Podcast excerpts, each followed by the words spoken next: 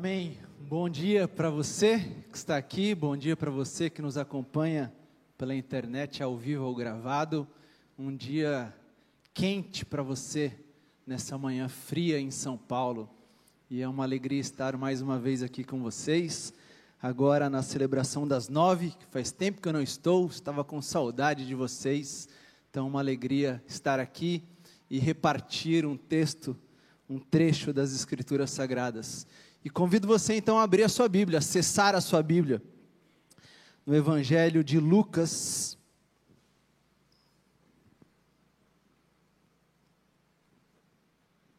E quero ler, e convido você a ler comigo, um texto muito conhecido, talvez a parábola ou a história de Jesus mais conhecida entre todas, que é o texto do Evangelho de Lucas, capítulo 15 a partir do versículo 11.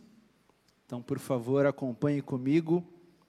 Texto que na versão NVI nos diz assim: Jesus continuou. Um homem tinha dois filhos. O mais novo disse ao seu pai: Pai, quero a minha parte da herança. Assim ele repartiu sua propriedade entre eles.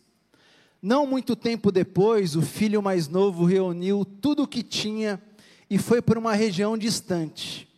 E lá desperdiçou seus bens, vivendo irresponsavelmente. Depois de ter gasto tudo, houve uma grande fome em toda aquela região, e ele começou a passar necessidade. Por isso, foi empregar-se com um dos cidadãos daquela região, que o mandou para o seu campo a fim de cuidar de porcos. Ele desejava encher o estômago com as vagens de alfarrobeira que os porcos comiam, mas ninguém lhe dava nada.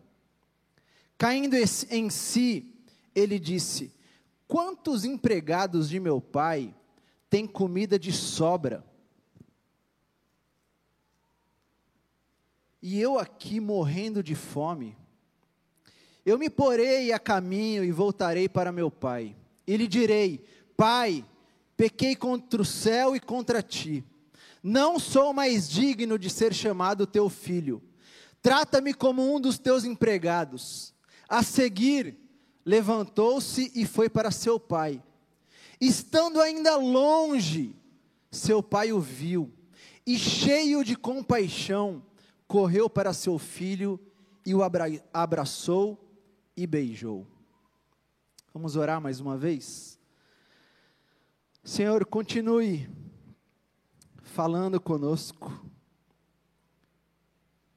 e abra ainda mais os nossos olhos e os nossos ouvidos para te ver e para te escutar. Nós queremos te ver ainda mais. Nós queremos e precisamos te escutar ainda mais. E esse é o nosso clamor neste tempo que fazemos juntos e juntas em nome de Jesus. Amém. Amém e amém. Saudade. Saudade é um sentimento que todas as pessoas carregam. Todos nós, todos e todas, carregam a falta de alguém ou de algo. Das pessoas mais nostálgicas até os mais despreocupados, das mais emotivas até os mais frios. Todos e todas carregam uma saudade. Basta uma canção começar a tocar, basta sentir o cheiro de um perfume, enxergar e perceber o jeito de falar ou de andar de alguém. Basta ver um prato com uma receita, basta passar em um lugar conhecido, que tudo volta, e que aquilo que nos marcou nos faz voltar a viver em segundos o que já não existe. Você, com certeza, carrega memórias que atravessa você. Memórias que faz você sentir falta, sentir saudade de algo ou de alguém. Talvez você se lembre da sua infância, das amigas e dos amigos que cresceram com você, cresceram na sua rua, na sua escola. Talvez você lembre de alguma experiência familiar, uma viagem, um passeio, uma refeição que marcou a casa e a família de vocês. Talvez você se lembre de algum dia único, inesquecível, o seu casamento, o seu primeiro emprego, o seu batismo, a sua formação, dias, momentos, fases, pessoas que carregamos e que temos saudade. Eu tenho muita saudade. Tenho saudade da minha infância, quando eu fui um privilegiado em crescer em um lugar, em um campo, onde eu corria e cresci, junto com o meu irmão. Memórias que eu carrego com saudade e que definem muito de quem eu sou hoje, da minha relação com as minhas filhas e com o meu filho, com o meu irmão, com a minha família. Tenho saudade também da época em que as minhas filhas e o meu filho eram bebês. O primeiro choro, lembro quase como se fosse hoje, o primeiro banho de cada um deles, que eu tive o privilégio de dar na época em que eles cabiam literalmente na palma da minha mão. Lembro com saudade das fraldas, por incrível que pareça. Lembro dos primeiros passinhos de cada um deles, tentando se colocar de pé, tentando fazer um movimento novo, tentando encontrar uma nova vida. Lembro das primeiras palavras, quando eles balbuciavam: papá, mamã, saudade. Tenho saudade da minha avó materna. Minha avó que nessa última semana me atravessou de novo com memórias. Lembro da minha avó em uma fase das nossas vidas, quando ela acordava bem cedo e ela ia até o meu quarto. E ela entrava sem pedir licença, me acordava com o seu travesseirinho na mão, e ela dizia: Andrezinho, eu vim aqui para orarmos juntos e ela colocava o travesseiro dela no pé da minha cama, convidava para que eu pegasse o meu travesseiro e colocasse ao lado dela, e ela orava. Ela orava por mim, ela orava pela minha família, pela minha casa. Lembro do arroz doce da minha avó. Parece que toda vez que eu sinto o cheiro de canela, eu vejo a minha avó fazendo aquela sobremesa que me marcou. Como bem disse um poeta contemporâneo, saudade é um eterno filme em cartaz. Porque todos nós sentimos vontade de viver de novo algo.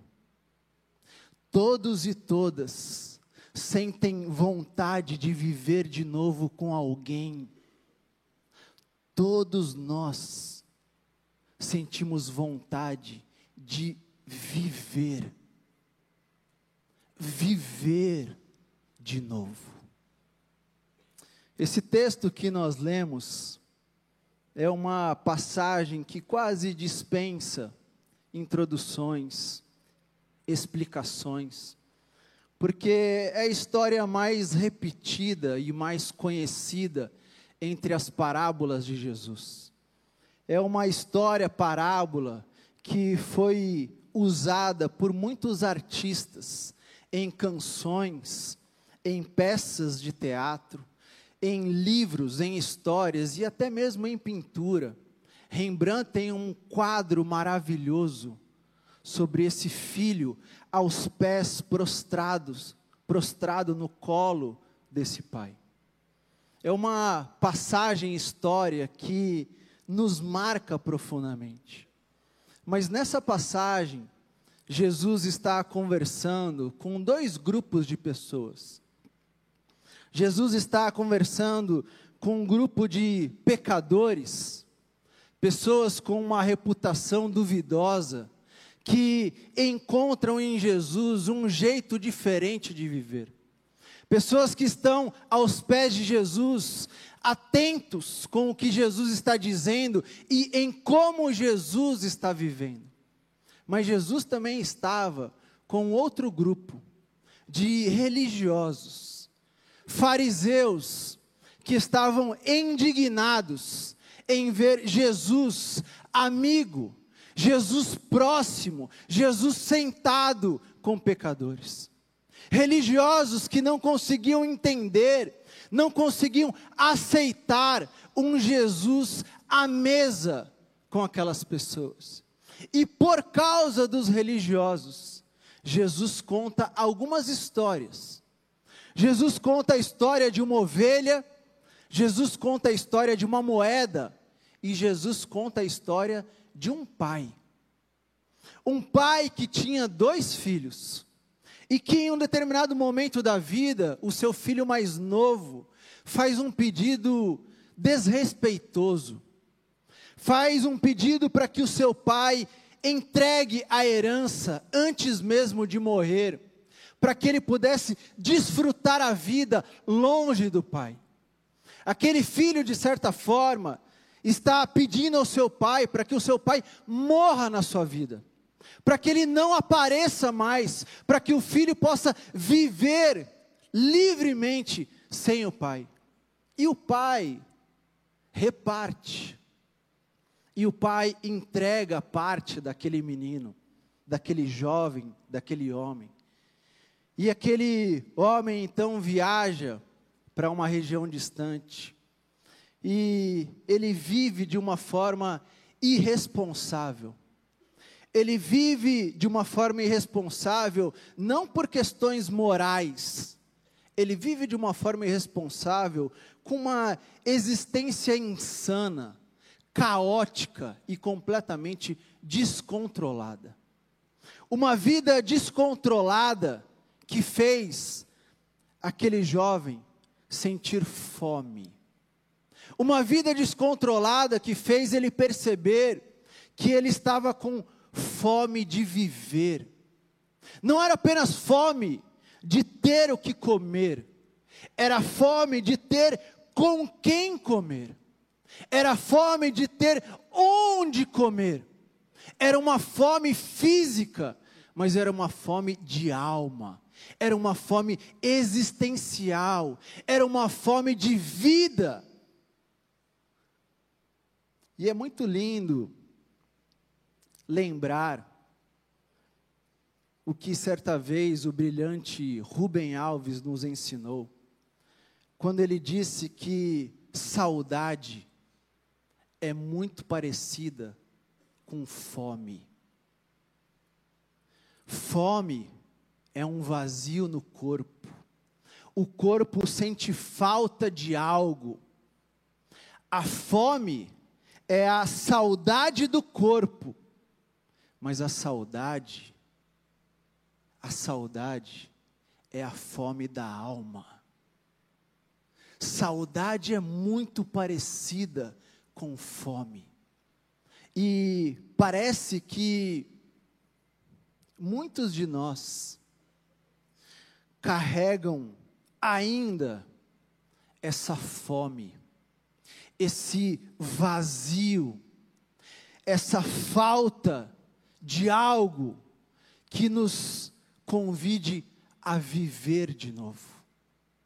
Parece que nós sentimos um vazio que em alguns momentos, infelizmente, é um vazio de pão, de comida de fato. Porque, embora alguns duvidem e não queiram acreditar, infelizmente, como país, nós estamos passando fome. O Brasil voltou a ser um país da década de 90. Hoje em dia, mais de 33 milhões de pessoas no nosso país passam fome de comida. 15% da nossa população passa fome de pão.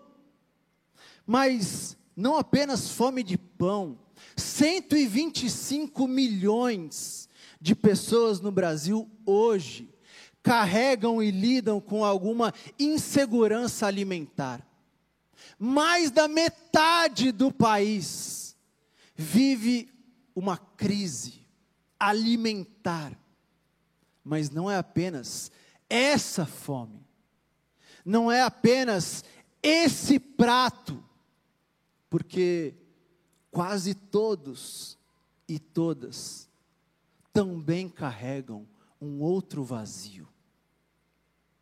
Carregam a saudade que é a fome da nossa alma.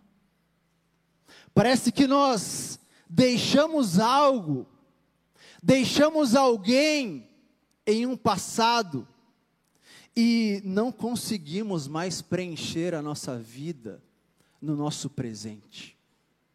Parece que nós não conseguimos viver plenamente, de forma integral o nosso agora e nós insistimos que não conseguimos fazer isso, porque algo ficou no passado, porque sentimos falta, porque temos um vazio dentro de nós. E a nossa vida se tornou quase que completamente descontrolada.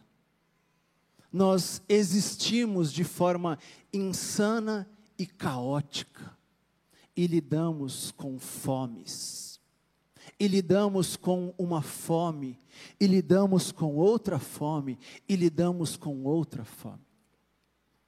Mas esse texto, esse texto que poderia ser conhecido também como a história da saudade, esse texto nos ensina como viver a saudade neste tempo. Porque aquele homem, aquele jovem, começa a viver uma aventura, mas a sua aventura se torna um drama. Aquele jovem, ele encontra uma vida que ele não conhecia, mas de repente aquela vida deixa de existir e ele começa a sentir fome. Ele começa a lembrar da casa do seu pai. Ele começa a lembrar do cheiro da comida da sua mãe. Ele começa a lembrar dos risos e das gargalhadas e até do mau humor do seu irmão. Ele começa a lembrar da rotina da casa. Ele começa a lembrar e ele sente saudade. Ele sente saudade de voltar a viver. Ele sente saudade de voltar a ter com quem viver. Ele sente saudade de viver em um lugar digno. Ele sente saudade. Mas é lindo perceber que a saudade daquele jovem não é uma saudade que o mantém no mesmo lugar prostrado diante da vida. Não é uma saudade nostálgica que faz ele sofrer pelo que ele já havia vivido, sem encontrar um novo caminho. Não é uma saudade que faz ele simplesmente acreditar que a vida havia acabado. A saudade desse jovem traz à memória algo que o fez se levantar e voltar para a vida. A saudade daquele homem, daquele jovem, se converte em esperança e faz com que ele decida levantar-se e voltar a viver uma vida diferente. A saudade se converte em esperança e faz ele encontrar um novo caminho para a sua vida. Mas o que aquele jovem não sabia é que não era apenas ele que carregava uma saudade. O que aquele homem, aquele jovem não sabia é que não era apenas ele que sonhava em voltar a viver de novo. O que aquele homem não sabia é que o seu pai também carregava uma saudade convertida em esperança. Ele não sabia, mas ele percebe que não era apenas ele que sentia falta de algo. Ele percebe que o seu próprio pai sentia falta da sua presença. E o texto, a história diz que quando ele está a caminho, o seu pai o encontra ainda longe de casa. Quando ele está no caminho, bem longe, o seu pai o encontra, porque o seu pai sente saudade, uma saudade também convertida em esperança.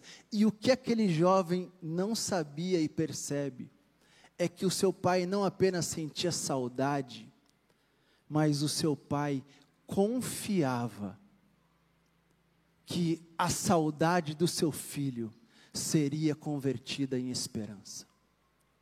Aquele pai, ele acreditava que o seu filho voltaria à vida. Aquele pai, ele confiava, ele tinha fé naquela pessoa, e ele sabia em algum momento a saudade do meu filho vai se transformar em esperança e ele vai voltar. Em algum momento o meu filho vai encontrar de novo, porque a saudade será inundada por uma esperança e ele vai voltar. Eu não vou ficar esperando em casa, eu vou ficar no meio do caminho. E aquele filho descobre que o seu pai não apenas carregava a mesma saudade, mas o seu pai soprava a esperança que converteu a sua saudade. Soprava a esperança, porque ele confiava que o filho voltaria. Ele confiava que em algum momento ele cairia em si e ele perceberia: ainda existe vida para mim. Esse não é o último capítulo da minha história. Ainda existe vida, ainda existe encontro, ainda existe esperança. E aquele pai, o texto diz, que corre ao encontro do filho, que o abraça, que o beija, e que diz em outras palavras: Seja bem-vindo de volta à vida. Seja bem-vindo à vida que você vai construir novas histórias. Seja bem-vindo à vida que você vai encontrar novas passagens, novos lugares, novas pessoas. E eu penso que muitas vezes nós estamos vivendo essa experiência de sentir, de perceber, de viver uma existência insana e descontrolada. E nós estamos nos perguntando: onde foi que eu errei? Por que, que eu não posso viver de novo? Por que que tudo se acabou desse jeito? E a saudade está arrancando um pedaço das nossas vidas. Mas o texto e as escrituras vêm nos lembrar: converta essa saudade em esperança. Deixe o sopro da esperança inundar a sua saudade e volte à vida. Levante-se de onde você está e volte a viver com alegria, e volte a ter um sorriso no rosto, e volte a ser encantado pela vida, e volte a acreditar que o cheiro do arroz doce pode voltar a fazer o seu dia ficar feliz. Volte a viver e acreditar que a sensação de ver o seu filho fazendo coisas novas pode trazer vida de novo. Volte a acreditar que o encontro com o seu irmão, com a sua irmã, pode fazer você voltar a ter vida de novo. Não continue nesse lugar insano e descontrolado, porque isso não é viver, isso não é vida existe vida, vida verdadeira, vida plena para todos e todas. E talvez você possa me falar, mas pastor, eu estou tentando, eu já levantei faz tempo, e eu estou andando e eu não chego em lugar nenhum. Eu já levantei e eu não consigo chegar em um lugar que eu chamo de casa. Eu já levantei e eu não consigo encontrar uma mesa onde eu sou bem-vindo. Mas esse texto nos lembra que aquele filho, ele não precisou chegar em um lugar. O pai o encontrou em lugar nenhum. E o abraçou e o beijou e disse: Seja bem-vindo de volta à vida. Não existe lugar para chegar, existe encontro para perceber. Isso me faz lembrar de uma história que eu quero repartir para terminar. Uma história de um casal de idosos, um casal de velhinhos, que serviram durante praticamente toda a sua vida como missionários em um campo distante da sua terra. E esse casal serviu, abandonou quase tudo por longos e longos anos. Até que, um determinado momento de vida deles, eles, assim como a agência missionária que fez o envio, eles entenderam que era tempo de voltar para casa. Era tempo de terminar a vida em um lugar seguro, ao lado da família e dos amigos. E eles decidem voltar. E eles voltam, porque na época, já faz algum tempo, voltam de navio para o seu país. E eles disseram que, enquanto eles voltavam, eles começaram a avistar longe o porto onde eles iriam descer. E conforme o navio ia se aproximando, eles olhavam de longe e eles começaram a perceber uma linda banda e uma orquestra naquele porto. E aquele senhor escutou distante, avistou e disse para sua esposa: Veja o que Deus preparou. Deus preparou uma festa para nos receber em casa. Depois de mais de 50 anos, nós estamos voltando e nós vamos ser acolhidos de uma forma especial. Mas conforme o navio se aproximou daquele porto, eles perceberam que antes de chegar, a banda começou a se desfazer. Os músicos recolheram os instrumentos, os cantores começaram a sair, e eles notaram que na verdade aquela banda era para um outro navio que havia acabado de sair. E aquele senhor ficou triste, mas em seguida ele disse para sua esposa: Faz muito mais sentido eles prepararem uma recepção no carro. Deve ter alguém esperando a gente com um carro especial para nos levar para casa. Não faria nenhum sentido Não faz parte de Deus uma festa tão grande como essa.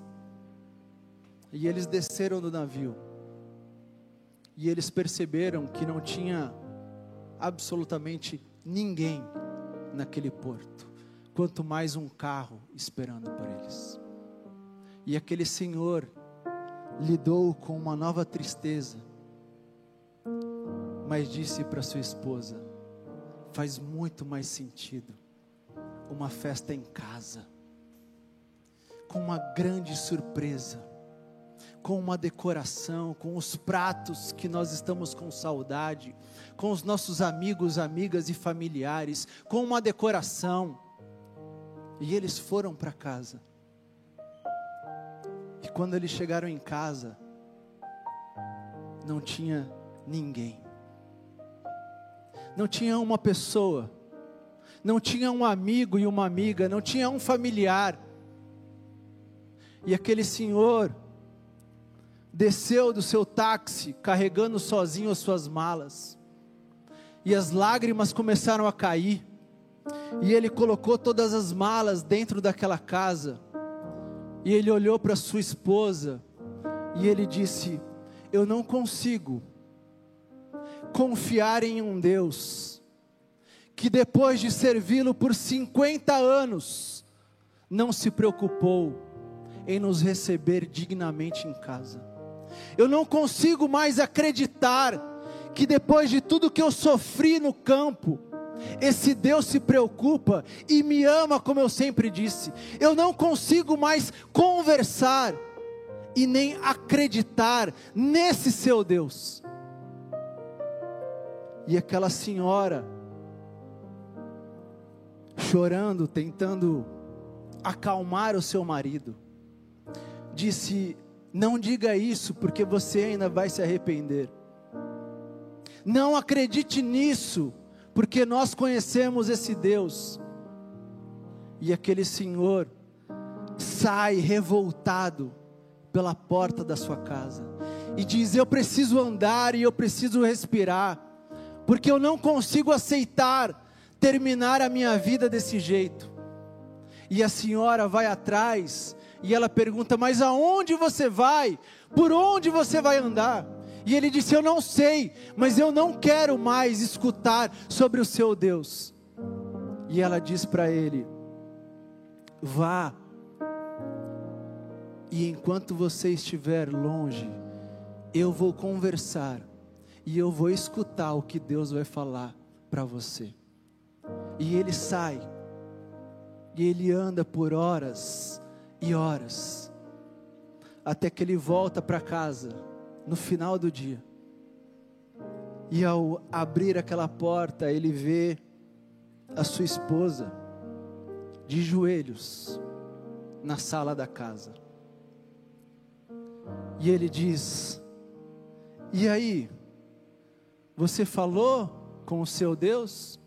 Você escutou algo desse seu Deus? E aquela senhora diz: Sim, ele falou comigo. E ele me pediu para falar com você. Ele me pediu para te lembrar que nós ainda não chegamos em casa. Ele pediu para te lembrar que esse lugar não é a nossa casa. Ele pediu para te lembrar que nós não estamos terminando agora. Ele me pediu para te lembrar que a casa não é aqui. E talvez você esteja hoje dizendo: Eu estou voltando, mas eu não chego.